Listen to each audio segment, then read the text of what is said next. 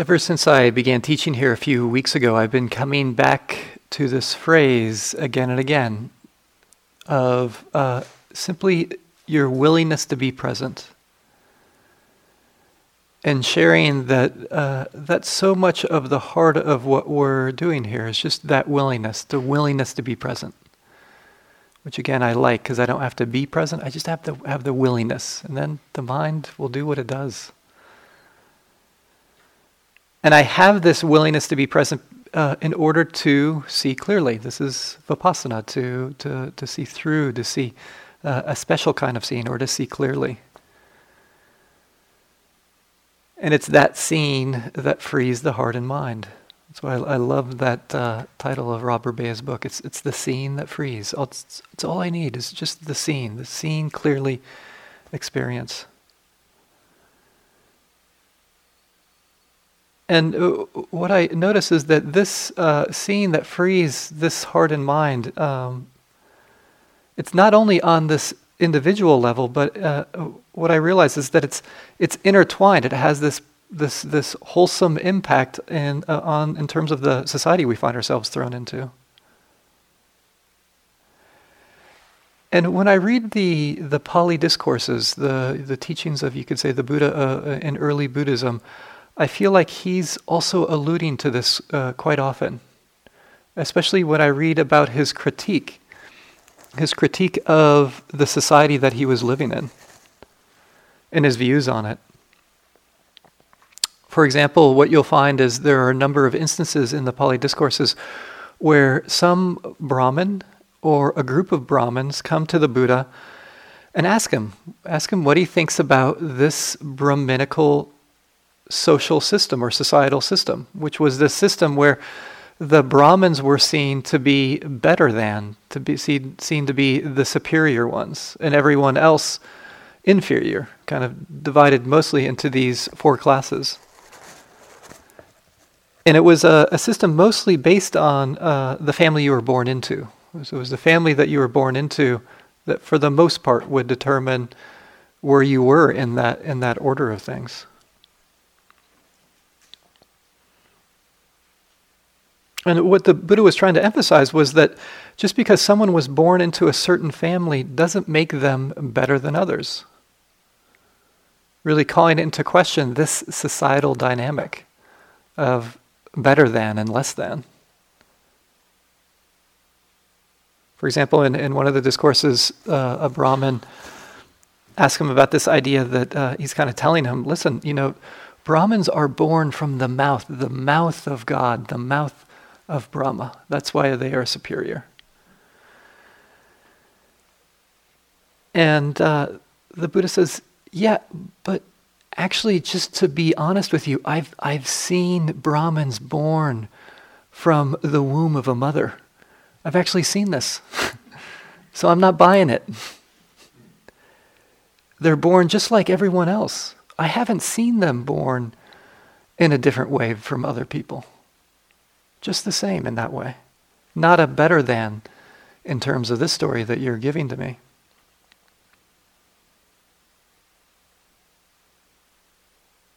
And uh, in the uh, in another sutta, the uh, Vasetta Sutta in the Sutta Nipata, the Buddha gives another helpful explanation around this, around trying to counter this this dynamic of the societal better than and less than. He says it's, it's kind of like when you look at animals, like if you look at animals, you can distinguish them by their colors and their markings on their body. That's what makes these animals different. But, but you can't look at human beings and look at their, their, their different colors and their markings on their bodies and say that this one is better than that one. It doesn't work that way. And he takes it even farther in another discourse where he asks uh, the Brahmins basically, You have this societal system that you are superior, but does everyone consent to this? Do others consent to this societal system that you've uh, brought up? And even further, he says, you know, if, if there's some kind of societal hierarchy where one person serves another person ends up better off in their life, ah, then that is a wholesome system. But if, if one person serves another person and ends up worse off, that is an oppressive system. So you can hear this has uh, societal implications, not only societal implications, economic implications in terms of, of the kinds of systems that we find around us.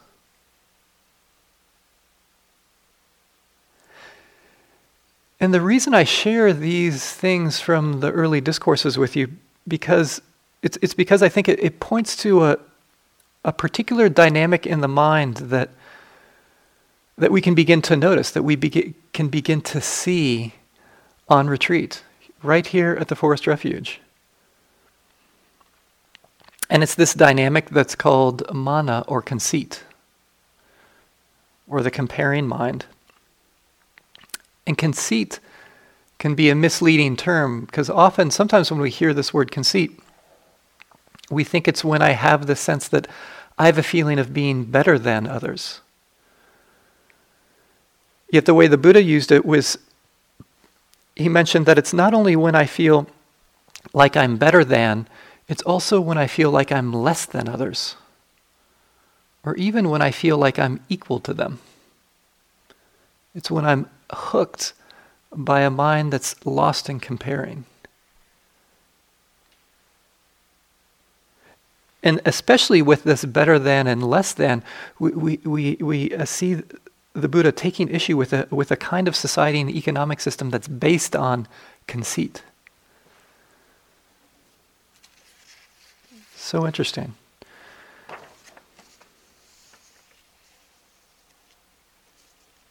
That here at the Forest Refuge, we can look at these minds, we can examine these minds, and see that it also has an impact for the world that we live in. And as I mentioned in an earlier talk, these dynamics that happen in our society happen in our mind. And I shared with you this quote from Krishnamurti that I, I feel so accurately points to this. He says, if you don't know how your mind reacts, if your mind is not aware of its own activities, you will never find out what society is. You may read books on sociology, study social sciences, but if you don't know how your own mind works, you cannot actually understand what society is because your mind is a p- part of society. It is society. Your reactions, your beliefs, the clothes you wear, the things you do and don't do, and what you think Society is made up of all of this. It is the replica of what is going on in your own mind. So your mind is not apart from society. It is not distinct from your culture, from your various class divisions, from the ambitions and conflicts of the many.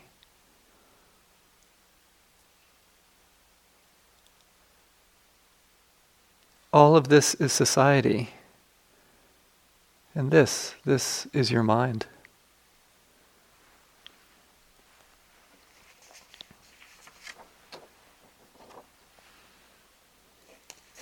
Right, it's all society, and, and we can see this particular flavor, which I think is so important to see. The mind of conceit, the comparing mind, these dynamics of better than, less than, and equal to.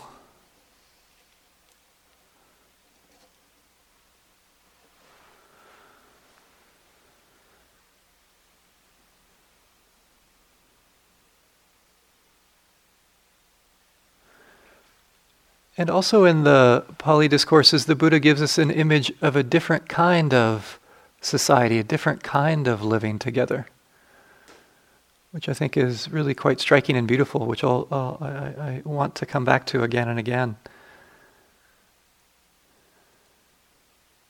And we, we hear this, um, this description given when uh, uh, the Buddha goes and visits these three monastics living together the Venerable Anuruddha, the Venerable Nandiya and uh, the Venerable Kambila.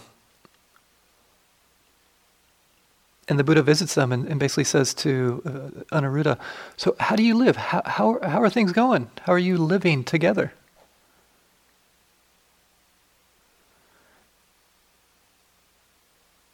And the Venerable Anuruddha uh, replies to him. He says, Venerable, Venerable Sir, as to that I think thus. It is a gain for me, it is a great gain for me that I'm living with such companions in the holy life. And in this context, I maintain bodily acts of loving kindness towards those venerable ones, both openly and privately. I maintain verbal acts of loving kindness towards them, both openly and privately. And I maintain mental acts of loving kindness towards them, both openly and privately. We are different in body, but one in mind. That is how, Venerable Sir, we are living in concord with mutual appreciation, without disputing, blending like milk and water, viewing each other with kindly eyes.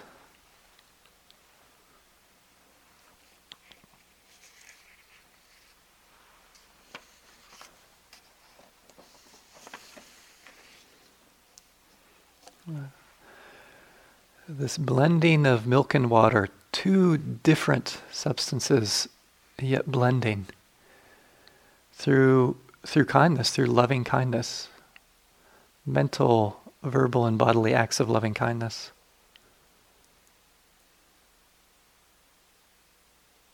And I find this a helpful thing to remember just when I'm on retreat, just to be a member of a retreat. And what I like to point out when we're on retreat, especially in a place like Forest Refuge, it can be forgotten that actually this retreat that you're on, it's happening in a relational context, not in an individual context. So sometimes when we come on retreat, it can feel like, well, I'm going to just come on retreat and I'm going to be on my own retreat in the midst of these other people. But then it denies this dynamic that we're here as a group, relationally. Something so sweet and so powerful about that. And again, it reminds me of this importance of holding this, at least in my heart, this quality of kindness.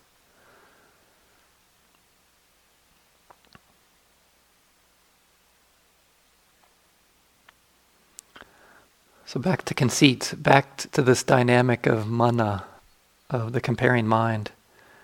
And uh, I just want to share with you kind of a very small slice of this dynamic of the comparing mind that uh, you might be able to see here on on retreat, right here at the Forest Refuge, and hear the resonances that it will have for also the society that we live in.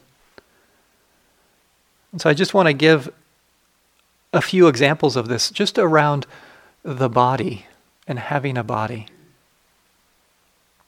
And you might be able to relate to some of these uh, more than others and how this can arise.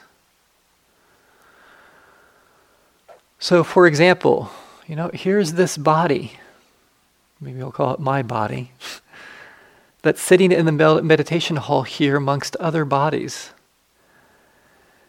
And maybe it's one of those mornings or afternoons or evenings where it just feels like this body is squirming or agitated or restless. It's kind of moving around. Or maybe there's a lot of sleepiness and it's bobbing. And of course, there's states of mind and heart that come with this. But from that experience of the body doing that in the context amongst other bodies, and I know this is a way that this begins to arise for me. It's a uh, kind of feeling that begins to arise. And from that feeling starts to become this thought or this idea I suck at this. and everybody else is so much better than me at this meditation. And maybe I open up my eyes and I look around and I see all the other bodies sitting still compared to my body. I'm no good at this. Everyone's better than me. Voila, right? The arising. the, the, the less than mana. I am less than in some kind of manner. Or oppositely, you're in the meditation hall amongst other bodies, and this body is so still, so serene. The body sits for a long time, a very long time, as other bodies come and go out of the meditation hall. And there can begin to be this feeling I am such a good yogi. so much better than the other bodies that aren't here maybe in the early morning when this body is here, or isn't here in the late night when this body is here, or stays longer. It just has this feeling that this body, this being, is better than others. Again, greater than, better than. And do you hear how it's mixed with other bodies? I can see another body and have a feeling that it's better than me or less than me, just around the sitting meditation, just around the movement of a body or the lack of a movement of a body.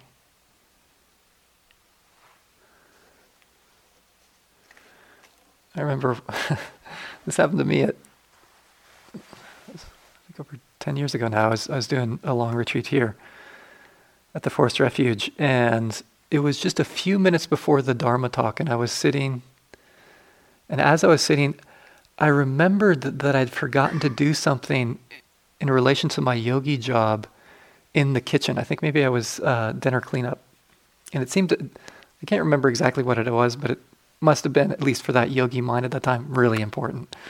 So I had the idea that I'm going to quickly go down there and take care of it before the Dharma talk and quickly come back up. So I got out of my seat and then I was quickly going down the, the hallway there towards the dining hall. And I was moving. I don't know if you've ever had this feeling where, where you're kind of acting like you're being mindful, but you're really not mindful. You know, you're just kind of like, you have the act going, but the mindfulness totally is not there. So I was trying to do my best act of being mindful and walking really quickly. And I was walking really quickly. You know, you have that bend in the hall, right where the bulletin board is, into the as the dining hall opens. And as I was quickly going around that, right as I quickly went around that, there was Joseph Goldstein right in front of me. And I think the quickness of my body startled his body. and I scurried on beyond him as he was making his way up to the meditation hall to give the Dharma talk. And just from that, just from the body moving quickly and the body being seen in that way, there was that feeling, right? The feeling of one being totally busted. and then all of a sudden, I was the worst yogi in the world. And of course, maybe you've done this around teachers. It's like I, I had the idea that Joseph seeing me, Joseph Goldstein seeing me, thought I was the worst yogi possible, you know, like just like amazing what the mind can do. And there, there was the suffering from this whole comparing mind.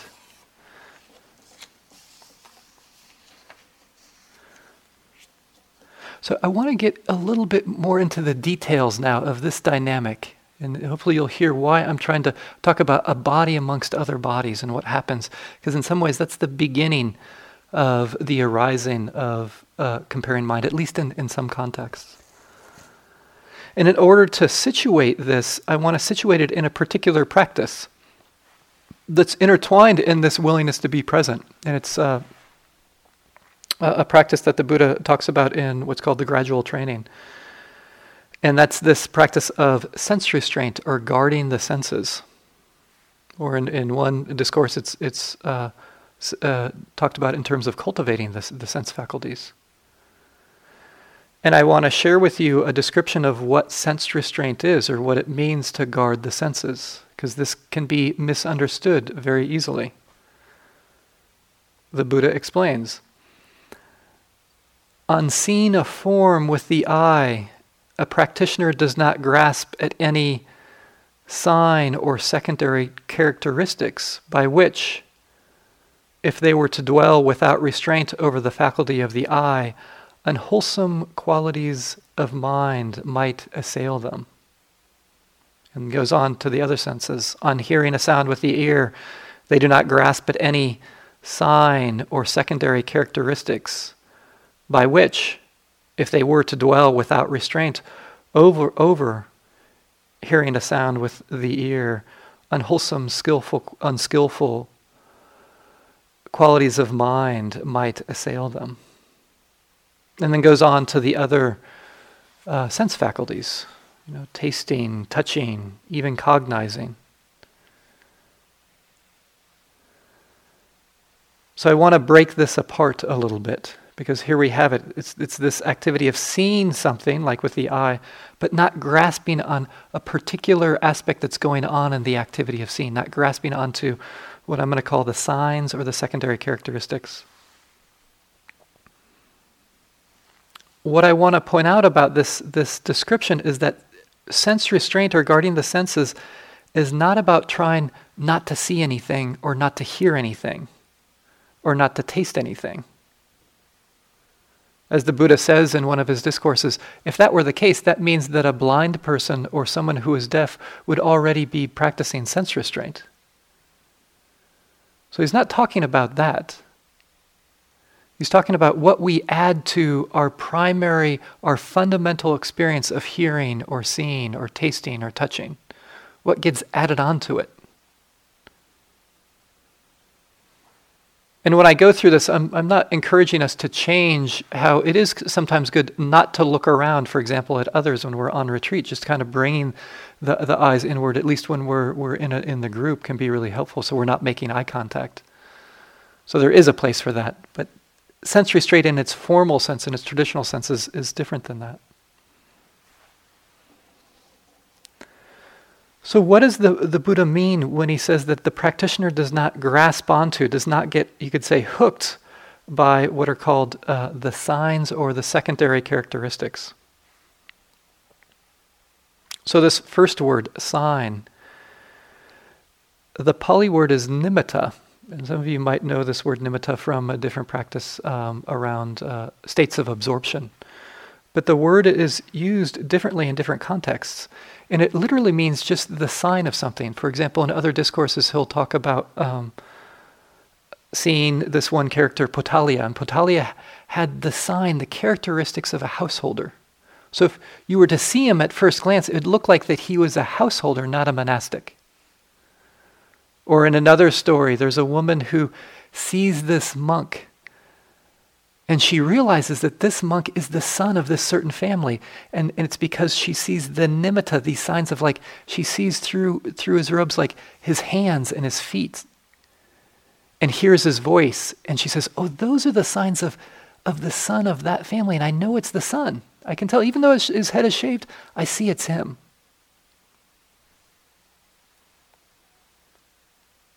So let me give a, another example of this in terms of just being here at the forest refuge around the activity of seeing. So I come out of the meditation hall and I'm walking down that long hallway there.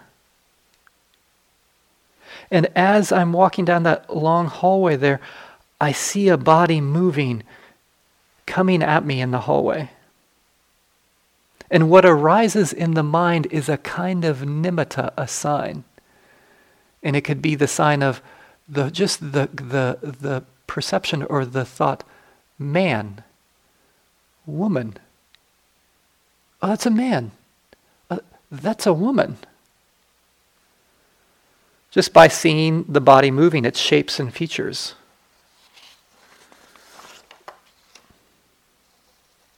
So I want to point out that there's nothing inherently wrong with these concepts of man and woman. They can be used skillfully. But in terms of walking down the hallway here and seeing a person I have never met and I have no idea how they identify themselves, that's just my idea. I have no idea how the person identifies in terms of that, and they might not even use either of those terms.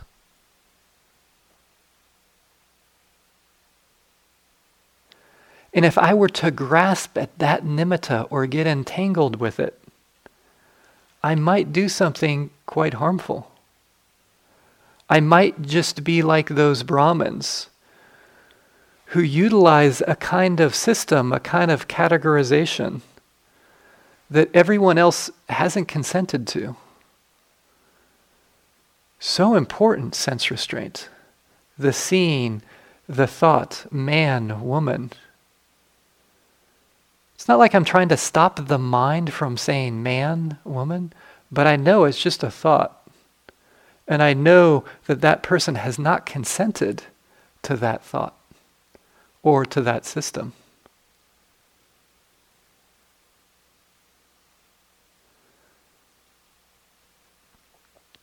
I'm walking down the hallway and I see a body moving down the hallway, and from the activity of seeing, other things can happen, not just the nimitta of man or woman, but sometimes it's like there's this whole nimitta, a whole story of the personality of the person.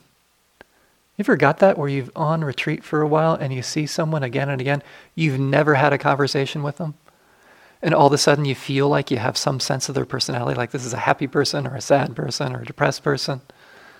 Someone I'd like to hang out with, someone I would never want to hang out with. And all I see is just a body moving down the hallway. And if I were to grasp at that, at those signs, get entangled with them, I might do something quite harmful. And I might be perpetuating some kind of quote unquote system, just like those Brahmins, that that other person has not consented to.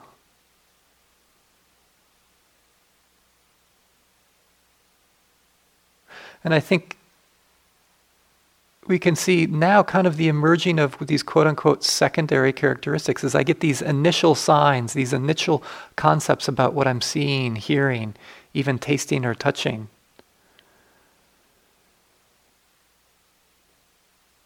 And that these secondary characteristics can be conditioned by these initial signs, a kind of bias. And it happens around bodies and how we name bodies, around gender, around man, woman. This is the society that you and I most likely live in.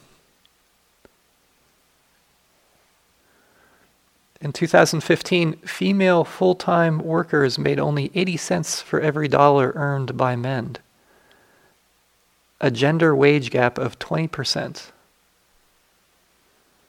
Women on average earn less than men in virtually every single occupation, for which there is sufficient earnings data for both men and women to calculate an earnings ratio.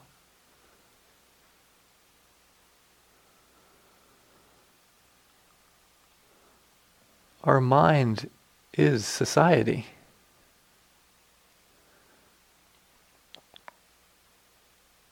And just as the Buddha said, if one person serves another person and ends up better off, uh, that is a wholesome system. But once one person serves another person and they end up worse off, that is an unwholesome system.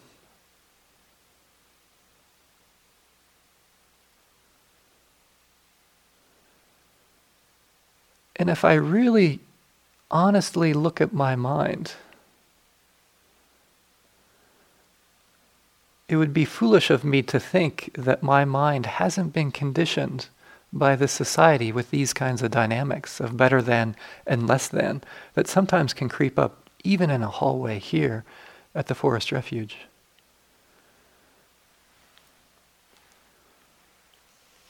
It's this relational field of a retreat.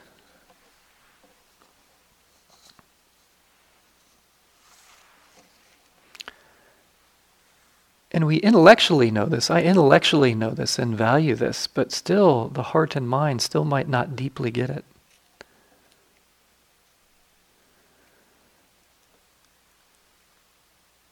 And I feel like this is the power and the beauty of guarding the senses with mindfulness. It doesn't mean that I stop the mind from saying man, woman but I see it. I see it for what it is. And there's the freedom not only for me, but for others around me.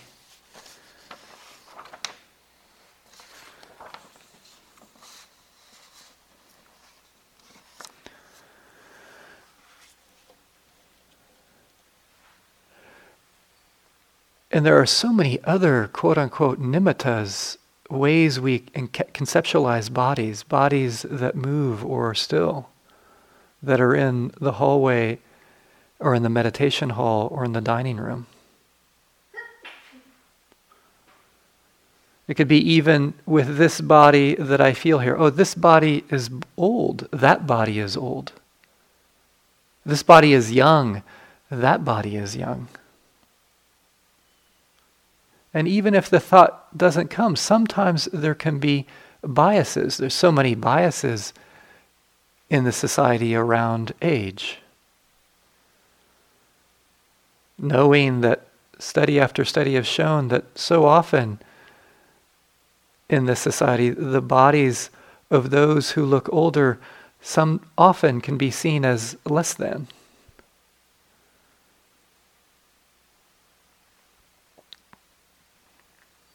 At times we come across bodies that we have a response of like they're attractive or not attractive. Some bodies feel compelling to us or not compelling. And sometimes what I notice, if there are certain bodies that are attractive or compelling to this mind, what happens is that other bodies start to become invisible, start to not be seen by this mind.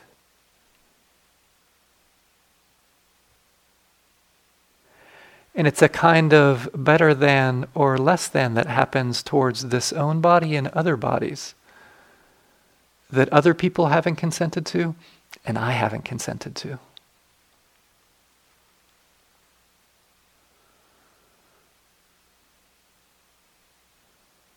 To step out of rendering some people overly visible and other people invisible.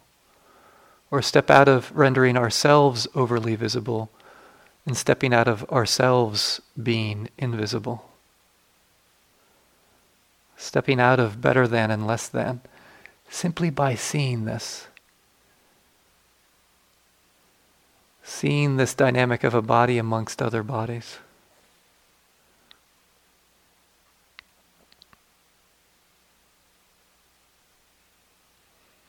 It can happen around the size of bodies.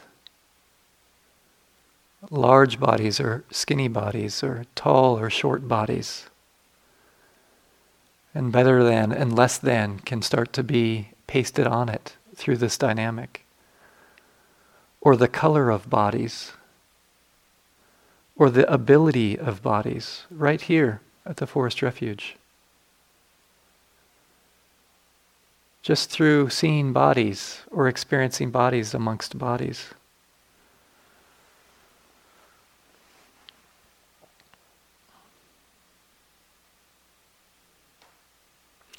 When iPods were auctioned on eBay, researchers randomly varied the skin color of the hand holding the iPod.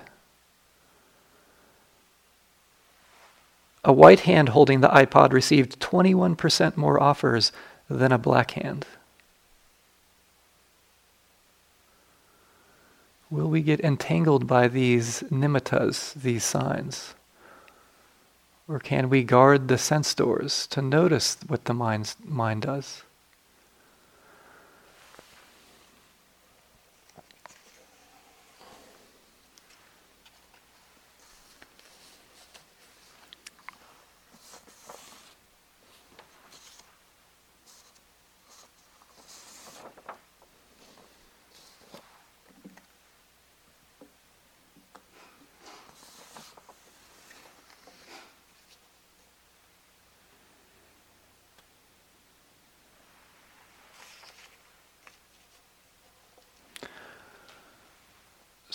You can hear the reverberations of the mind, of the comparing mind for the society and the world that we live in. And what a beautiful opportunity that we have on retreat to bring a different kind of mind into such a society.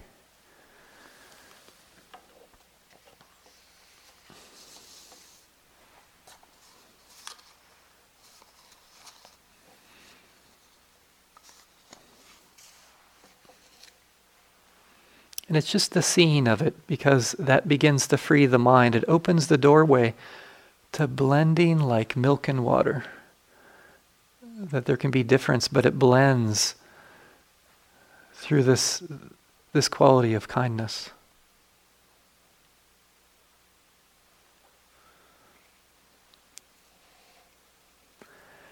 And I want to point out, I'm not saying this happens all the time in the mind. And this also is something to become curious about.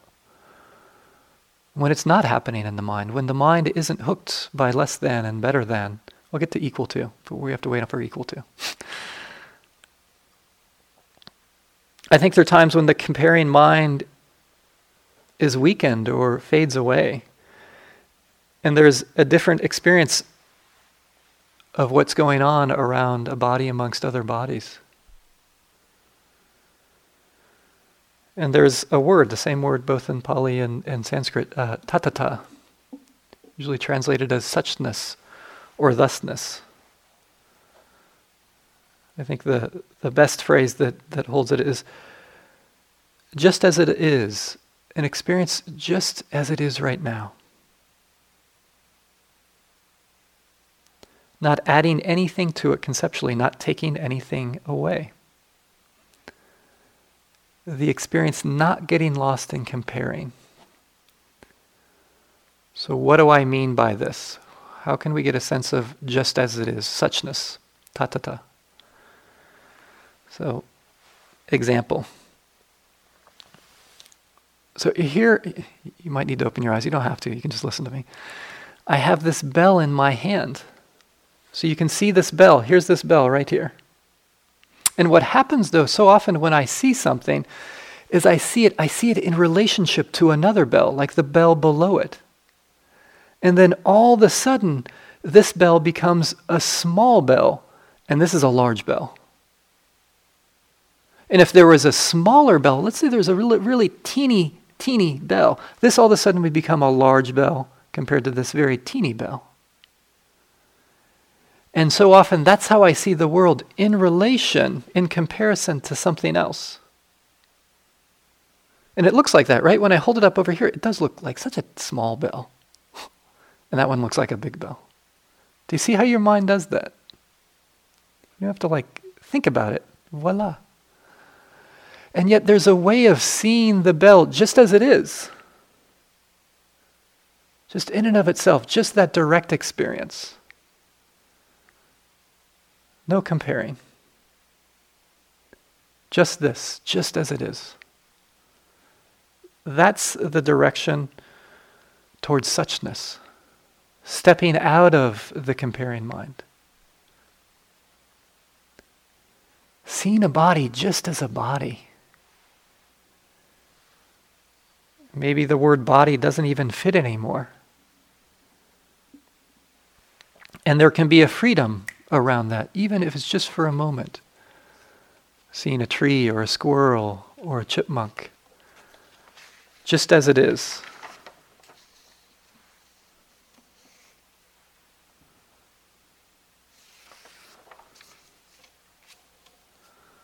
It's interesting. There's a word that is similar to this this uh, word uh, tathata, which is a word you probably are familiar with, tathagata a term used sometimes to refer to the Buddha. And I, am very, very grateful for Richard Gombrich around this, who, who connects it with this word tathata and says that one way of translating tathagata is it's the one who is just like this, the one resting in suchness. Or you could say, the one who sees suchness is a tathagata.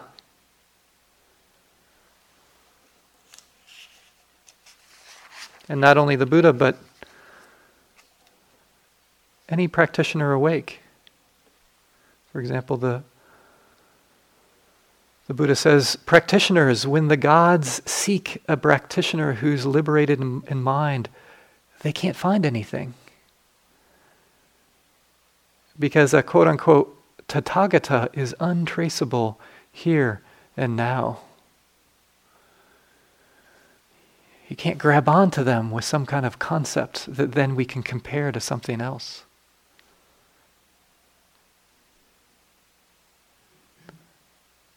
And I think one way of understanding, one way of understanding the practice is around this, seeing if we can just be with this moment as it is.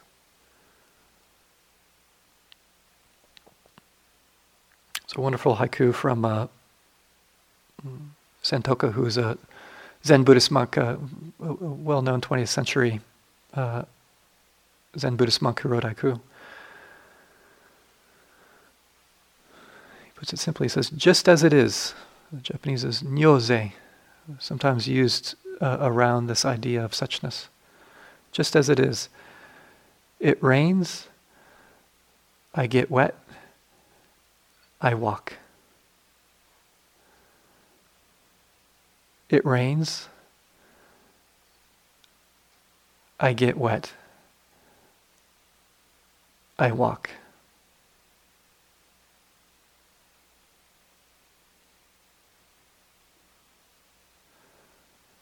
What I found find so powerful about that small haiku is what's not there.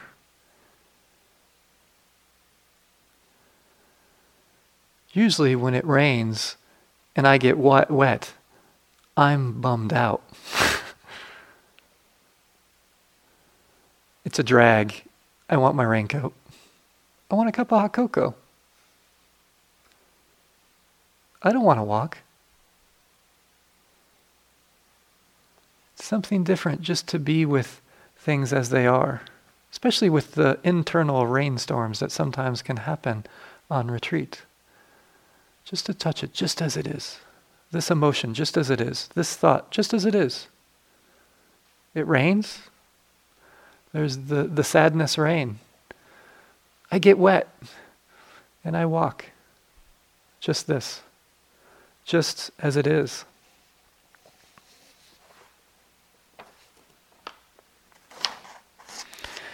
And I find when I can begin to enter into more tasting suchness, there's a different relationship to the bodies around me and to this body itself, which is really where it begins. And one example of this, this comes from the diaries of Thomas Merton.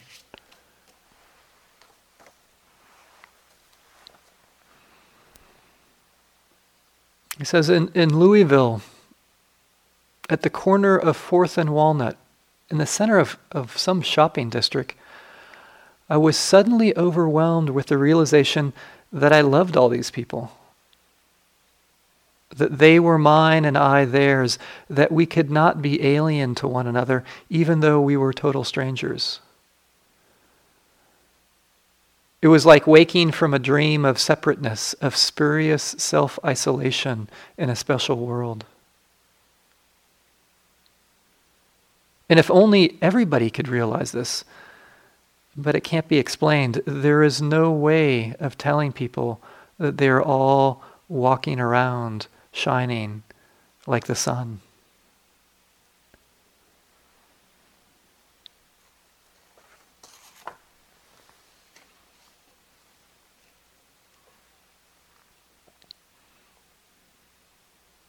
just as it is, seeing bodies, walking around shining like the sun.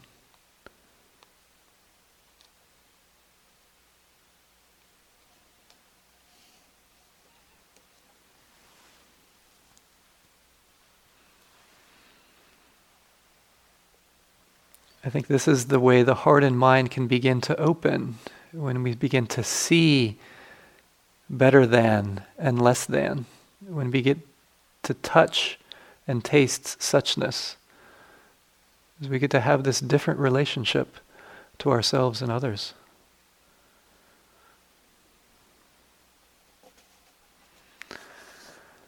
But I left something out. That's equal to mana. when I feel like I am equal to others. I really haven't given clear examples of this. It's the sense that we're all the same. And sometimes the reason I wanted to share this is I wanted to share it after suchness, because sometimes our experience of suchness is it means that everything's just the same and everybody's just the same. And there's a place for that. I'm not saying that that's a, a horrible thing. But if I get hooked by it or entangled with it in a way that others haven't consented to it, it might be harmful.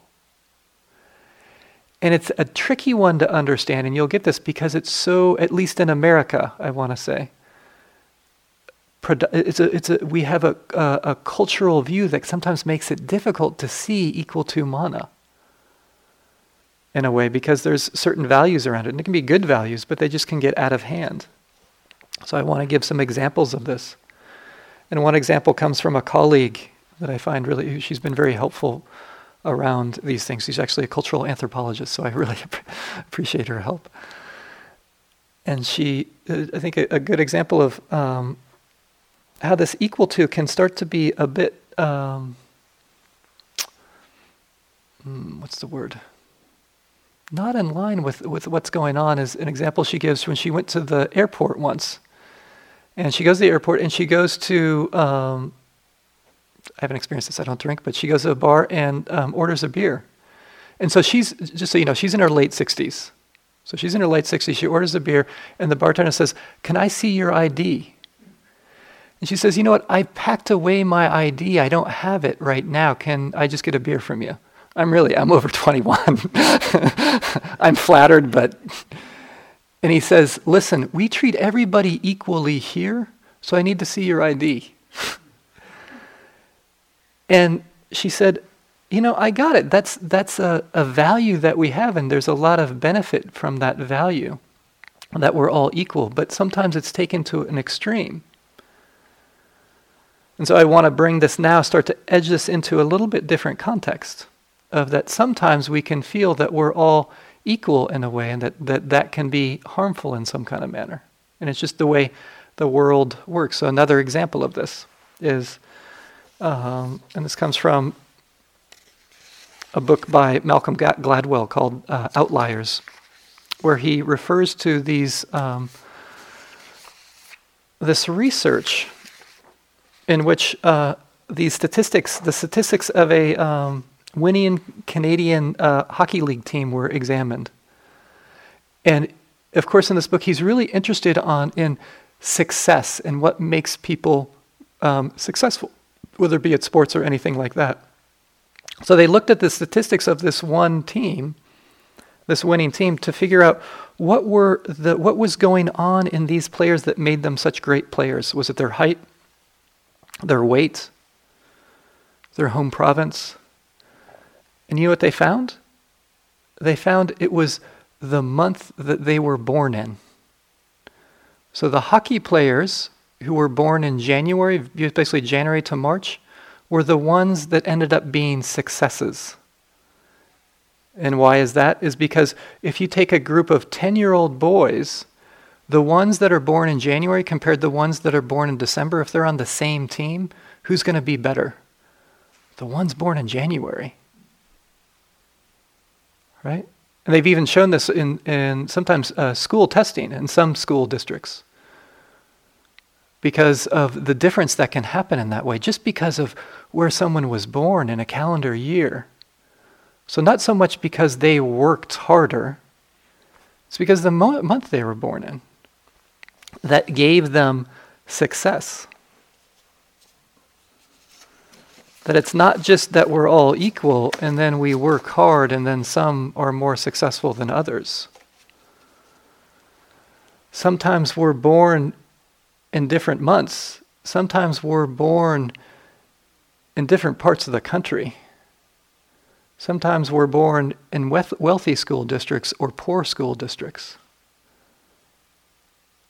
Sometimes we're born with different colors of skin. And these play a role in terms of who is successful, in terms of how this works. But it's difficult to get because we think sometimes so much about everyone is equal or everyone is the same. But not everyone is consented to that. And when I think that and I assume that, I might be harming somebody.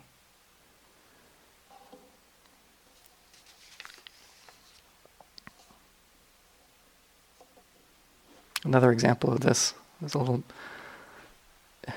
humorous, but I think also shows the importance of that sometimes when we say same, sometimes we're not seeing clearly. Remember, I, I was getting my counseling degree the first day of our multicultural co- co- uh, competency course. when we were told that we are going to be starting this course, a white woman in the um, course said, Why do we have to take this? Aren't we all the same? And there were two women who identified as Chicana women, remembering. So these are women that, that, that were really brought up and really formed in a way during the Chicano movement um, in the 1960s and 70s and really, really embraced and embodied that quality of, of ethnic, ethnic pride. And it was just to look on their faces that said it all for the entire course. That sometimes we can get lost in sameness or equalness and overlook difference, and it can be harmful. And that's why we blend like milk and water, different, yet at the same time one in mind. Howard Thurman puts this well. Howard Thurman was the, the spiritual advisor of Martin Luther King, and uh, he uh, established in 1944 established the Church for the Fellowship of All Peoples, which was the uh, first racially integrated and intercultural church in the U.S. And he said, A person should know that for all human beings to be alike is the death of humankind. And important also to perceive a harmony that transcends all diversities, and at the same time in which diversity finds its richness and significance.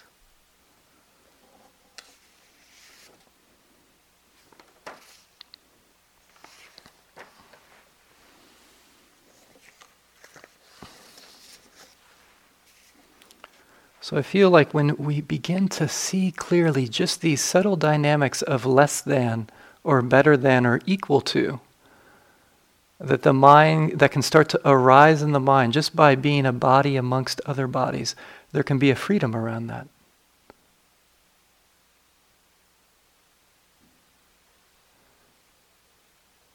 And then we can be like the Venerable Anuruddha, the Venerable Nandiya, and Kimbila saying, We are different in body, but one in mind. And that is how, Venerable Sir, we are living in concord, with mutual appreciation, without disputing, blending like milk and water, viewing each other with kindly eyes.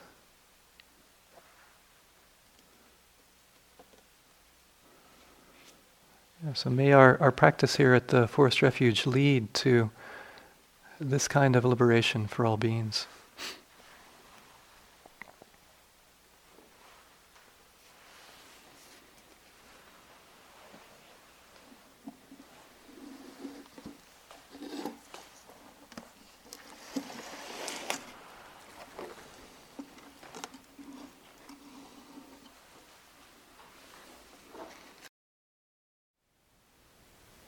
Thank you for listening.